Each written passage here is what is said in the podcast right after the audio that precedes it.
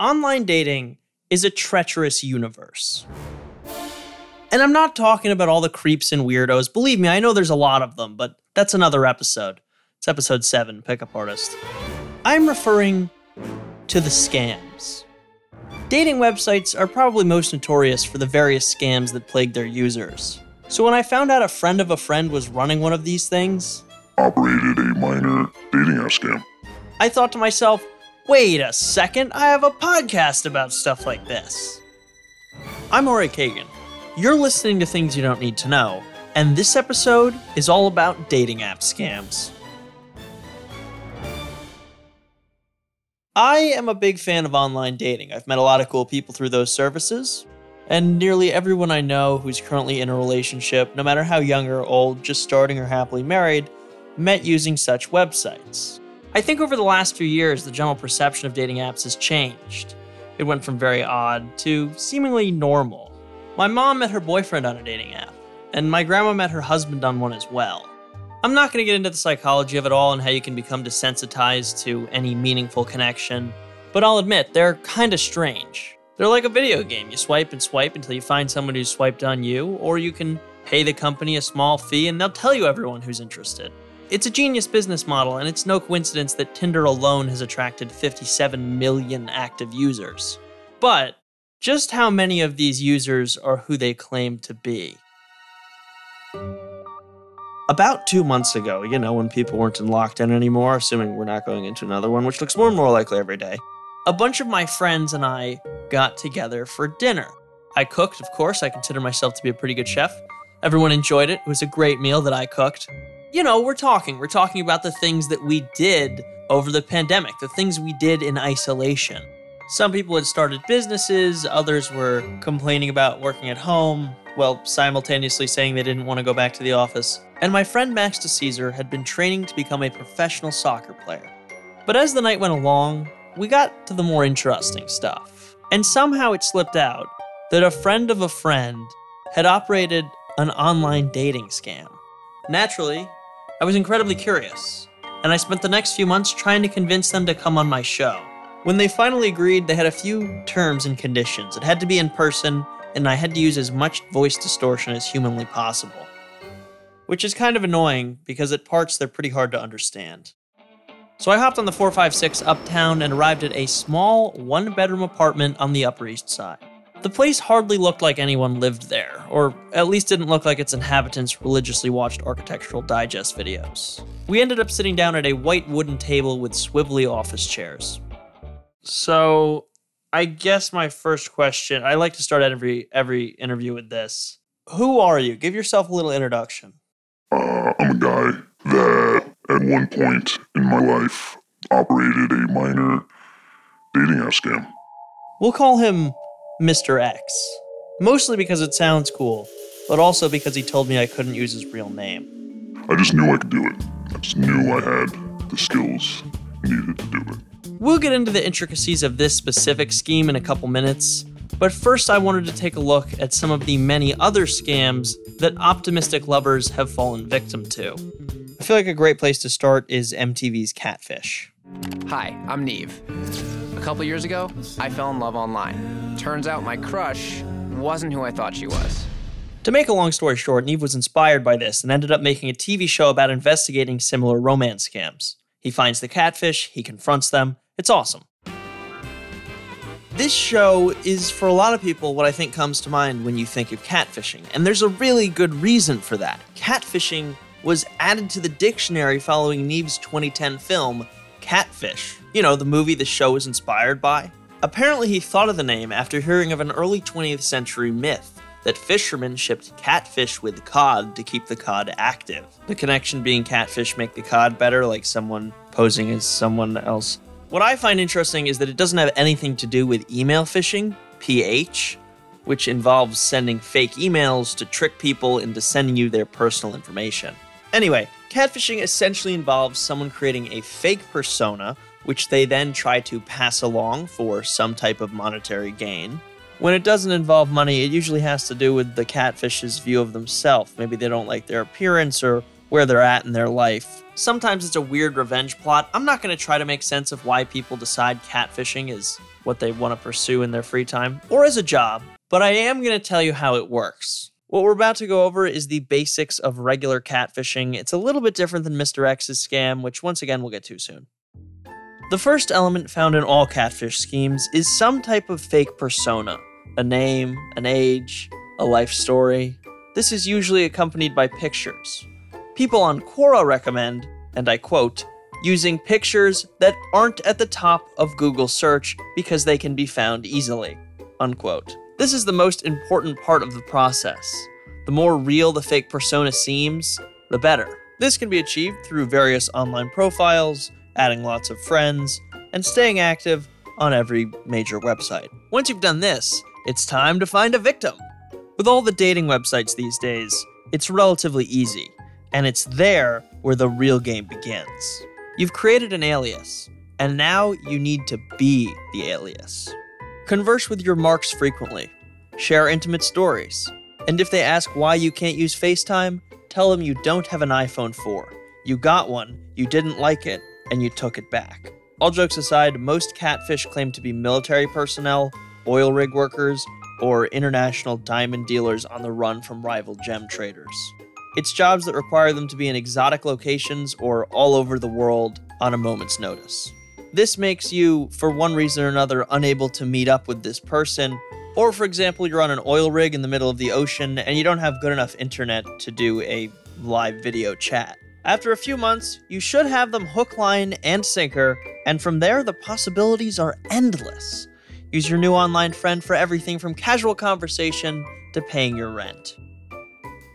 If you still haven't gotten the idea yet, Merriam Webster probably put it best when she said, Catfishing is the process of luring someone into a relationship by means of a fictional online persona. Some more elaborate romance scams involve actually meeting up. Like this one guy, Shimon Hayut, an Israeli conman who posed as a billionaire's son and took his dates on private jets, visited luxury hotels, and ate at five star restaurants. His scheme was a bit of a revolving Ponzi ordeal in which he would fund his luxury lifestyle and his future endeavors by telling the current women he was seeing that he needed to use their credit cards for his own security. This is the guy who claimed to be on the run from fellow businessmen.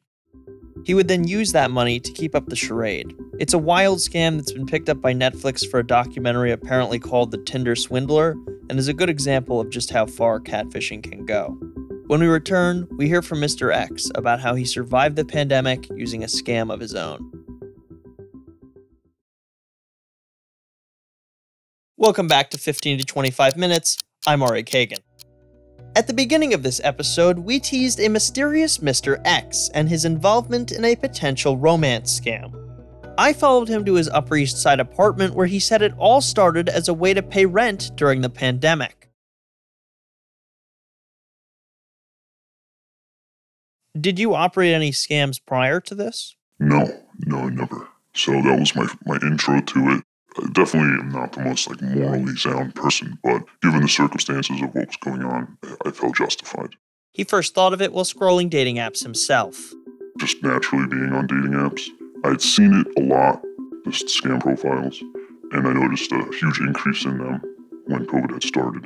2020 saw explosive growth for most online dating services. Some of these new users were opportunists. So I think it really just started as like, curiosity. It was really just like, does this shit actually work? And uh, it does. To show me just how many fake profiles there were, he asked me to pull out my phone and look through my Tinder. All right, here you go. Yeah, let's see. What do we got here? Helena. Oh, she's fucking 3,600 miles away, so I'll save you that. Visiting NYC in a few Welsh verified profile. Mm, not good looking enough to be a fake. Is that a catfish? Yeah, it's, I mean, if it's not fake, then I don't know what the fuck the purpose of it is. Okay, wow. So that was like four swipes. That's unbelievable. We found someone in four swipes that's not. How do you know they're not real? Uh, well, first, it's it's supposed to be quoting Kanye West, champion. He's referring to the bio here. Did you realize that you were a champion? So they got the lyrics wrong, I'm guessing. Okay, this is me editing everything. Not being a big music person, I didn't catch this. I'm going to play you a clip of the song.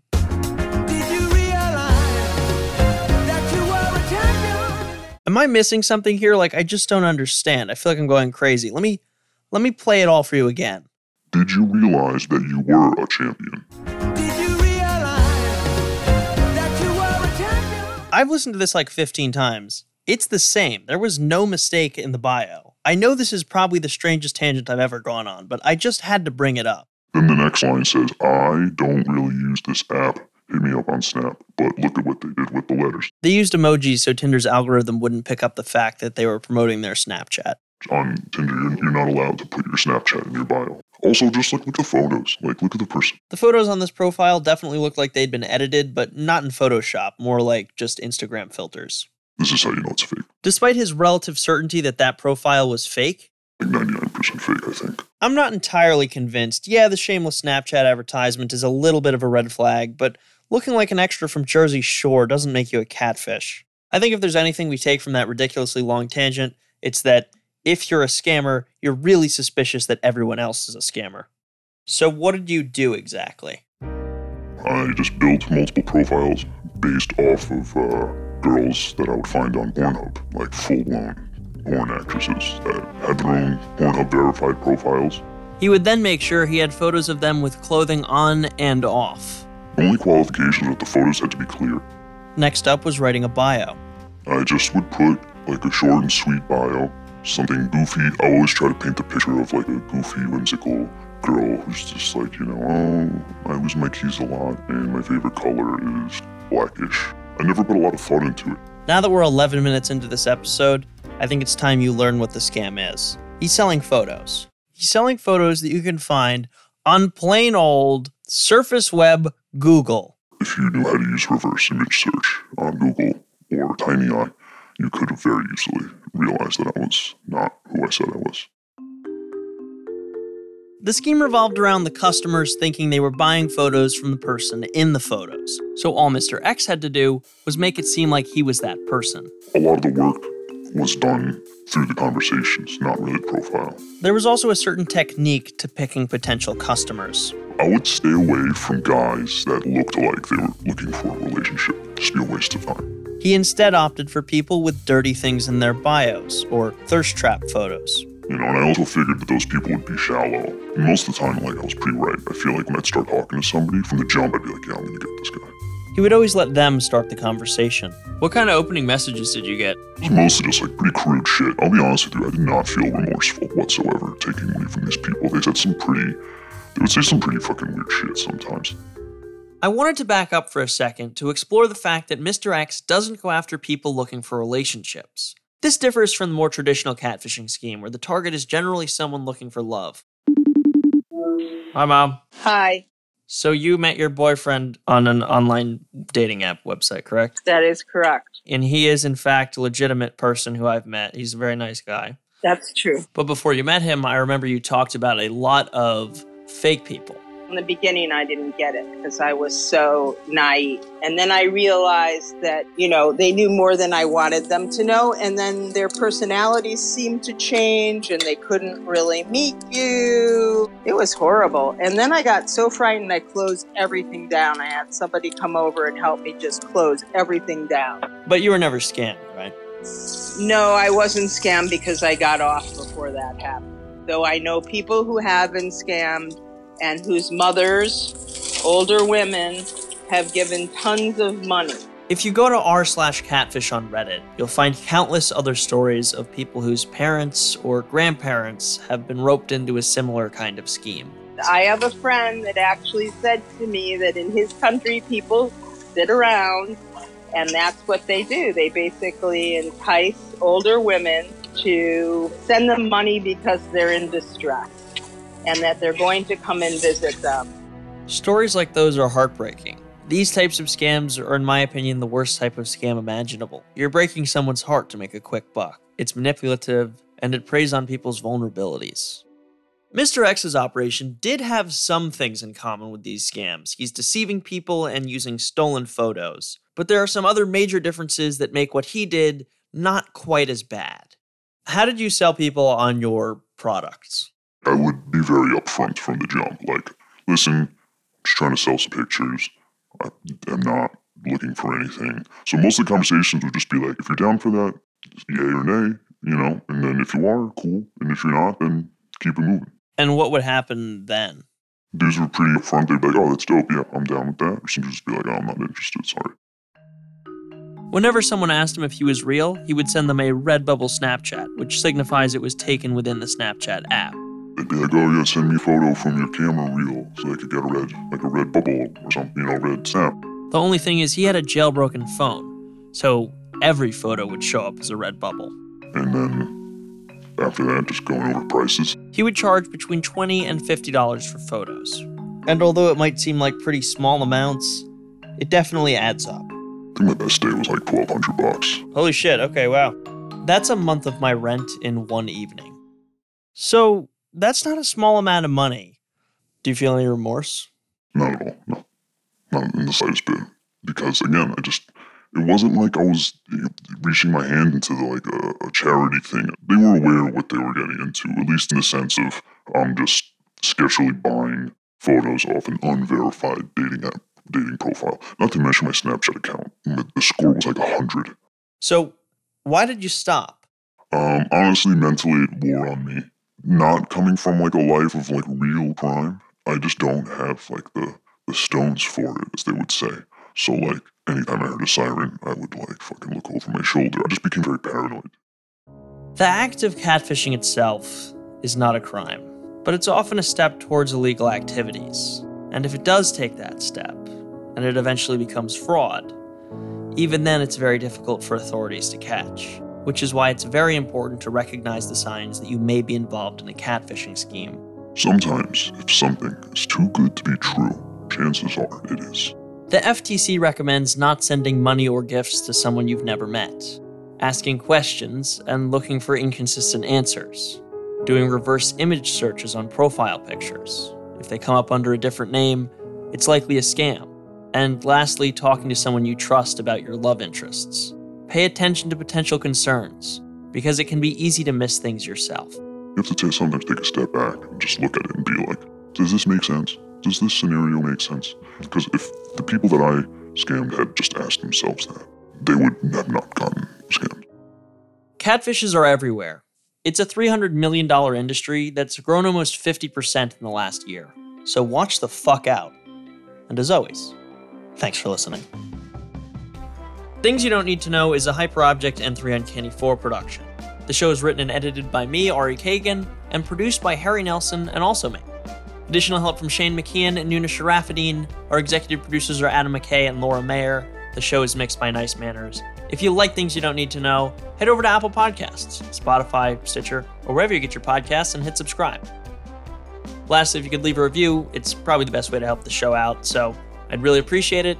And with that being said, I'll see you next week.